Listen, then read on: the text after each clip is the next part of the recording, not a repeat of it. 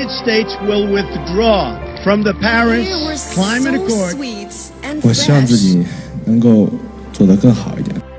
不管今天发生了什么事，Younger 总要强行科普。智者要水，仁者要山。这里是 Younger 乐问论。大家好，欢迎收听 Younger 乐问论。我是经常饭后犯困，困来如山倒，哈欠打不停的 Younger。有人说，吃过饭之后会犯困，那是因为整个消化系统要用到很多血液运输能量，导致大脑供血不足，所以才犯困。事实真的是这样吗？另外，秧歌还想和大家聊一聊一个很多人都知道的一个现象，那就是打哈欠传染这个事儿。所以，各位听众，请先把你们的哈欠打完，咱们现在开讲。首先，咱们要讲讲第一个问题：人为什么会在吃饭之后犯困？以前我们考试之前啊，都有人告诉我们说，考试之前中饭别吃太多，要不然脑子会转不过来。这个说法呢，就是跟吃饭之后大脑供血不足有关。但是这个理论和神经生理学准则是相违背的，因为大脑作为全身最重要的器官，它的血液供应是要优先保证的。为了消化而减少大脑的血流量，其实是很不合理的。另外，也没有任何证据表明饭后大脑的血流量减少了。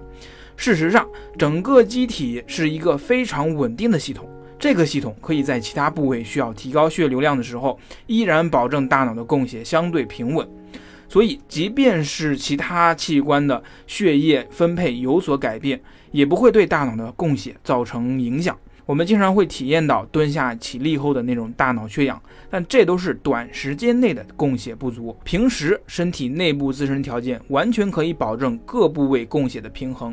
啊，举个例子，我们跑步的时候，身体很多部位都需要提高供血量，但是此时大脑供血依然充足到我们不会犯困。研究表明，与我们饭后犯困关系最大的是一种体内激素，名叫下丘脑泌素。它还有一个名字叫做食欲素。听了这个名字之后，我们就能知道食欲素的含量其实是与人类的饥饿感有直接的关系的。进一步的实验表明，食欲素和人类的困意也有很大关系。当食欲素含量下降时，人就会觉得昏昏欲睡和不想运动；而食欲素含量高的时候，情况则截然相反，人会变得清醒而活跃。说了这么多，其实说成大白话的意思就是。撑的时候不想动，饿的时候睡不着觉。有研究拿小白鼠做实验，研究发现，当血糖浓度高的时候，会抑制食欲素的分泌，食欲素含量下降，小白鼠表现困倦；而如果摄入更多蛋白质，由此获得的氨基酸刺激食欲素的分泌，小白鼠则会保持清醒。除了这些研究，当然还有一些更有说服力的说法，这就要回到进化论了。饭后困倦和肥胖这俩事儿啊，其实是可以一起讲的。人类科技发展大大超过了人类自身的进化与适应，很大程度上，这几万年里人类没有什么太大的进化。现代人的思维，原始人的脑子就是这个理儿。人为什么会胖？因为储存脂肪能够帮助人类自己在严酷的环境中多活几天。人为什么会饭后打盹？是因为要在饭后尽量减少能量的消耗，快速储存脂肪，以备不时之需。人类在恶劣的原始环境下，只有不断的刺激自己，才能在饥饿中不躺着，走出洞穴去找吃的。一旦果腹，就会准备下一轮的生存竞赛。这个理论呢，其实秧歌是比较认同的。但事实上，只要是关于人的睡眠或者是精神等方面的问题，包括咱们前面说的人饭后会犯困。